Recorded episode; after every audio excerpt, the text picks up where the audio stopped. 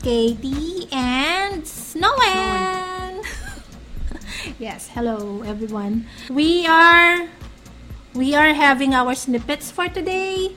This is actually a segment of the Bookworm Titas podcast. Um, and meron tayong guest co-host. Guess nyo bata. Hindi, nang makarelate naman sa amin ang mga people of your age, ang mga millennials, mga Gen Z. Gen Z ba kayo? Gen Z, hindi millennial. Millennial sina ate Gen Z. Ay, oo nga pala. 20s. Mm, tita na talaga ako. Anyway. Tanda ka na. yes, the Gen Z uh, kids. Para naman um, hindi hindi nyo isipin na puro kami thunders dito or something. yes. Okay. Topic for today would be talking about songs and artists and like genres that boost the creativity for writing. Mhm. So, para sa akin, basically, parang more likely yung mga luma. Like, from between 60s, 70s, 80s. Oo. yun. 90s is kind of a blur. I'm not saying 90s is hindi maganda, pero like, between seven, 60s, 70s, 80s, para sa akin, golden era ng music yun. Eh kasi yung 90s naman, it's more on hip-hop and ano. R&B. Andyan yung mga na- bands, kagaya ng, ng Nina Bon Jovi, Boys, yung mga, yung mga popular. Nung Guns N' Guns Roses. N' Roses. Yes, they were the 90s bands. Sila lang yung, yung tipong pag nakita mo sila, when you hear their songs, the first thing that you think of is an action movie or you're in a car chase. Yung parang nagbuboost yung creativity mo. Parang Mm. gusto mo isulat yung idea na nakikita mo, yun na envision mo sa utak mo pag naririnig mo yung kanta. Tapos mamaya kaka-envision mo na, i-imagine mo na yun as parang team song nung... Team song nung book, nung book mo. Yes, exactly. Okay, number one. If you're a writer, you should listen. You shouldn't miss this artist. Like Johnny Cash, yung Johnny Cash. Paul McCartney, Mm-hmm. yung mga ano, or like yung mga pop singers nung 80s. Like yung sina Cyndi Lauper. Cindy ganun. Lauper, yes. Well, Madonna is a little bit pop, you know, it's like, she, she's like a candy. Yung mga gas-gas na crazy for you. Ulit-ulit. Kahit sa naririnig mo yun. Yes. Ang dami ng movies na nag-feature ng Crazy for You. Tsaka Material Girl. Material Girl, uh, Vogue. If you're a writer, you wouldn't wanna miss number one list ko, Linkin Park. Linkin Park. Yes. True, true. Linkin Park. Especially pag action or parang may mga chase scenes. Yung Yes, mga, yung ano mo, yung mga scenes mo. dun sa book na sinusulat mo. Yes. It's very important. Or sometimes you're fe- you're featuring a mercenary on your novel. Patok na patok yan sa mga romance novelist. I think the thing na paborito ko sa Linkin Park is yung build-up nung kanta. Mm-hmm. Yung build-up tapos yung biglang, ano, yung biglang bagsak. Biglang bagsak. Oo, yun. Parang quality ng songs. Pag nagsusulat ka ng book and gusto mo ng inspiration or gusto mo ng theme song. Ganun. Yes, ganun na nga. When I was creating my book, uh, it was called Hawk's Captive. Okay, plugging na yung promo. Uh, I was listening to the song uh, Leave Out All the Rest and Numb. Oh, gas-gas na gas-gas na ang Nako, it's 20 years old na. Oh, but still, uh, it's, it's still, Parang um, bago pa rin. Parang, parang bago pa rin. Parang, It's like, parang 2012 lang, ganun. mm parang pinakinggan mo lang is yesterday. My favorite is, aside from that, it's Crawling. Nirvana. Nirvana.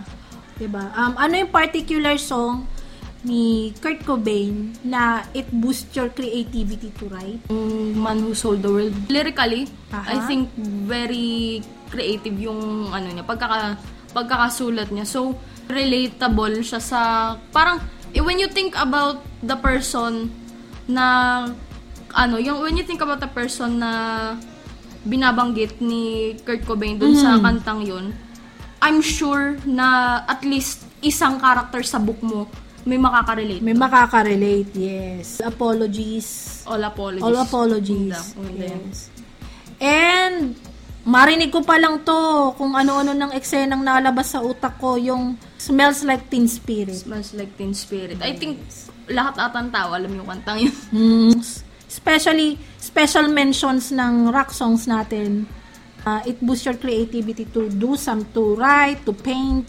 Ay yung uh, Queen, uh, Nazareth, Guns N' Roses. Guns N' Roses. May, meron akong particular song ng Guns N' Roses na pag nakikinig ko, parang parang ang nai-envision ko is parang chase scene sa book. Parang you're writing, you're writing your character like being chased. Like either vehicle chase or on a foot chase. Yes. My character being chased in the streets of New York City, yung out to get me. Oh. Ayun din. I think I should Me. listen to that. Ang una kong iniisip is You Could Be Mine. You could be mine. Yes, Out yun ang- patience, yung pag gusto mo ng parang mellow, Yeah, kung gustong track. medyo mag-imu-imuhan. Try patience. Patience. Yes. Is when you're a tita, you know evanescence. Evanescence. Yes. Evanescence is very, parang, ba- bakit para scrimish Mm. yung kanilang ano, It's actually very gothic. gothic. Yes. Yung gothic pa lang term doon. Very gothic yung ah, kanilang approach, especially Emily, the singer Yung of lead singer. of um, Evanescence.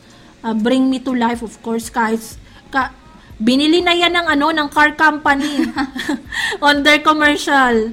May immortality. Yes. Parang narinig ko na yun. Yung laging laman sa fiesta. Ayun ba yun? oh, may Oo nga, oo immortality. nga, parang narinig ko nga yun. Another thing is, when you're an 80s, uh, when you're a fan of 80s pop culture, take on me. Take on me. Take on me. Talaga, take on me. Parang kahit sabihin na parang oh, super overrated, Mm-hmm. na parang lagi na lang, lagi mo siya maririnig kahit saan ka pumunta. Nothing beats take on me Take talaga. on me. Parang timeless, parang parang if there's one thing na napapansin ko sa like pop music nowadays, like ah, hindi ako magdadrop ng name, pero I think when you hear like a synth in a song, in a very popular pop song, maririnig mo take on me. Take Pero, on me, yes. Oh, blind item yun. Blind Gusto item ko yan. yan. Clue! Dati siyang member ng boy band. Oo, dati siya member ng boy band. Na ako magme-mention, bigay na bigay na. Meron siyang kanta, it's on his new album. I think para sa akin, meron din. Yung hindi ko mention pero para sa mga nagki-keep up, ah, yung mga celebrity gossip and whatnot. May mention ko yung recently na wala ng boses. Meron siyang popular song na may synth na I think alam ng lahat ng tao. Na parang medyo katunog ng Take On Me. I think most of the artists, ang pattern nila sa mga songs is Take On Me. Take On Me. Parang national anthem yun. Ganon din yung Should I Stay or Should, Should I I Go? Stay or Di Should rin I ako magbabanggit ng name ng group na gumamit nun. Pero boy band. Boy band na din. isa sa mga first songs nila nung debut Nung early years, nila. Oo. yan, nung mga earlier years Oo, nila, nung earlier years nila. ay galing sa Should I Stay or Should I Go? like, lahat. Like, yung buong instrumental kung pakikinggan mo ganun. Yes. But these songs, it really boosts your creativity to write. Parang, the other one is, Don't You Forget About Me. Simple Mind. Breakfast Club ba? Breakfast Club. Yes. Maganda, maganda nga yun. Pab- Paborito ko yan. Favorite movie ko yun. is uh, everybody wants to rule the world. If you uh, if you're not familiar with these songs, kailangan yung panoodin ng mga Adam Sandler movies dahil siya yung mahilig mag-feature ng mga songs na yun. Tsaka yung sa ano, Real Genius ba yun? Real Genius. Ay, I am in love with Val Kilmer Si Val that Kilmer. time. Bata pa ako. Di ba mostly mga pinapakinggan nating kanta, parang parang hindi siya compiled sa isang album. Parang iba-iba siyang Iba-iba. song. So, ikaw, like, ano yung album na masasabi mo, yung parang album talaga na masasabi mong very nakaka-boost ng creativity? Meteora na Linkin Park. Meteora. Hindi ko malimutan yun. Kaya hindi kaya kahit album name hindi ko malimutan. Kasi yun yung nakasama ko during my um, struggles on my writing career. Yun yung uh, that keeps me going to write um, sa ano sa Guns N' Roses yung batch na may Sweet Child of Mine at saka November Rain. Doon yung Out to Get Me. Doon sa album na yun yes, yung album na yun. Guys, she's only 17. But you know what? Um, the key to be an effective and efficient writer, you have to be an old soul.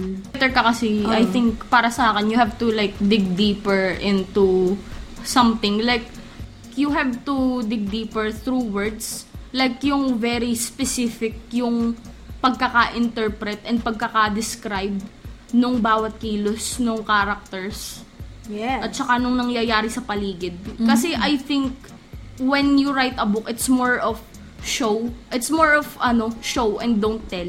yeah.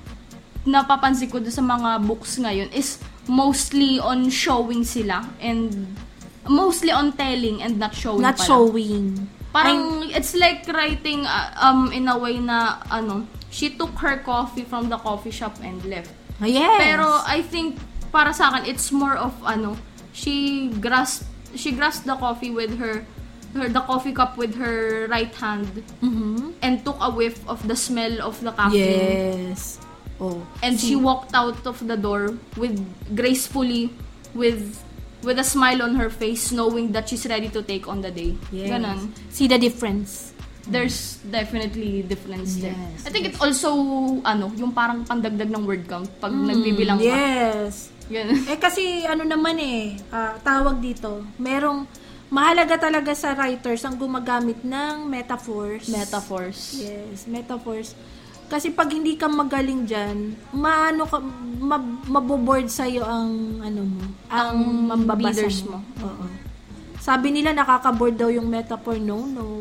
Yung iba, I think yung sinasabi nilang nakaka-boring is poetry. Poetry. Poetry is writer ako ng poems pero I would say na a lot of poems are effing boring. Yeah. I was reading romantic poetry.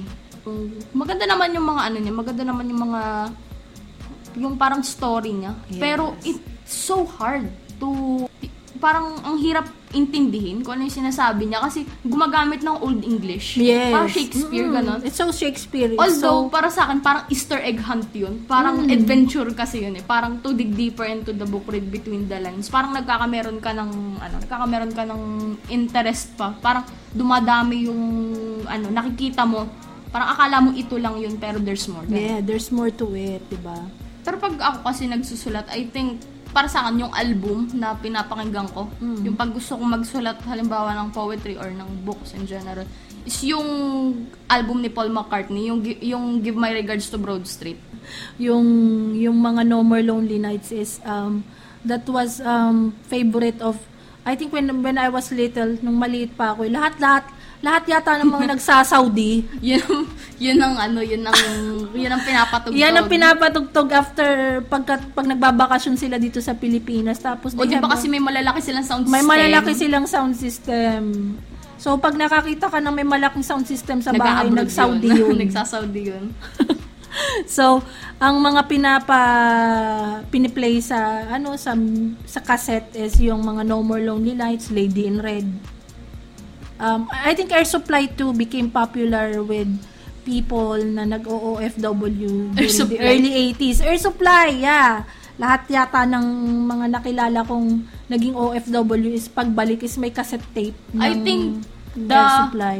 The beautiful disaster brought by the film industry was ano, yung hindi mo ma-take seriously ang kanta na Air Supply kasi lagi siyang Yes, ginagamit lagi sa gina- comedy. kasi Oo. super dramatic, sobrang ballad na. That's true, that's true. Laging laging ginag ginaga, ginagamit siya sa comedy. I mean, nobody takes takes that song Oo. seriously anymore. Parang alam mo yung pag pinakaka, pinapakikinggan mo, parang guilty pleasure mo pa. Pero totoo yun, tsaka masarap din siyang kantahin kasi laman din siya ng, ng mga, mga, video mm, case. mga yes. karaoke bars. So sometimes um pag pag trip mong magbasa, magsulat, hindi nawawala na sa ah, listahan mong air supply. It's because they were parang na stereotype mo- siya na baduy. Hindi mo ma-unsee yung ano. Yes. Ano. Pero sa Pilipino, I'm really very much I I hope na I'm very much inspired especially when you're a classic writer like me. I like writing historical. Yung something to do with the jump of a timeline from the past. Yung nagpi-feature ka ng 1930s, 1940s. Ay, totoo yan. Oo. Yung mga time jump. time jump na favorite kong pinapa, pinapakinggan is Vina Morales. Kasi pag kumakanta siya, parang mga ah, eksena sa montage, montage sa music video ang nakikita mo. So, if you're a classic Pinoy writer like me, Vina Ro- Morales is the one for Vina Morales. yeah, Vina Morales. True yan, totoo yan. I think, para, I think Vina Morales is very unique Unique. in singing Yeah, style. she's very husky. Oo. And I think, parang it also helps na yung mga kantang kinakanta niya fits her yung voice, vocal cat Voc- oo. vocal category. Yes, oo. Meron akong movie, ibla-blind item ko na lang yung series na yun. Napakaganda nung rendition niya ng, ng ngayon at kailanman. But they put it, books na, books siya na series na ginawang, book series na ginawa siyang TV series.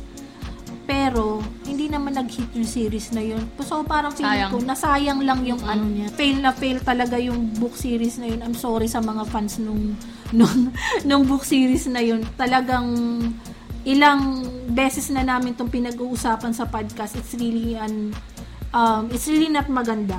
For us, ha? Ewan ko sa iba. Ay, mas maganda pa rin yung book, ang masasabi ko.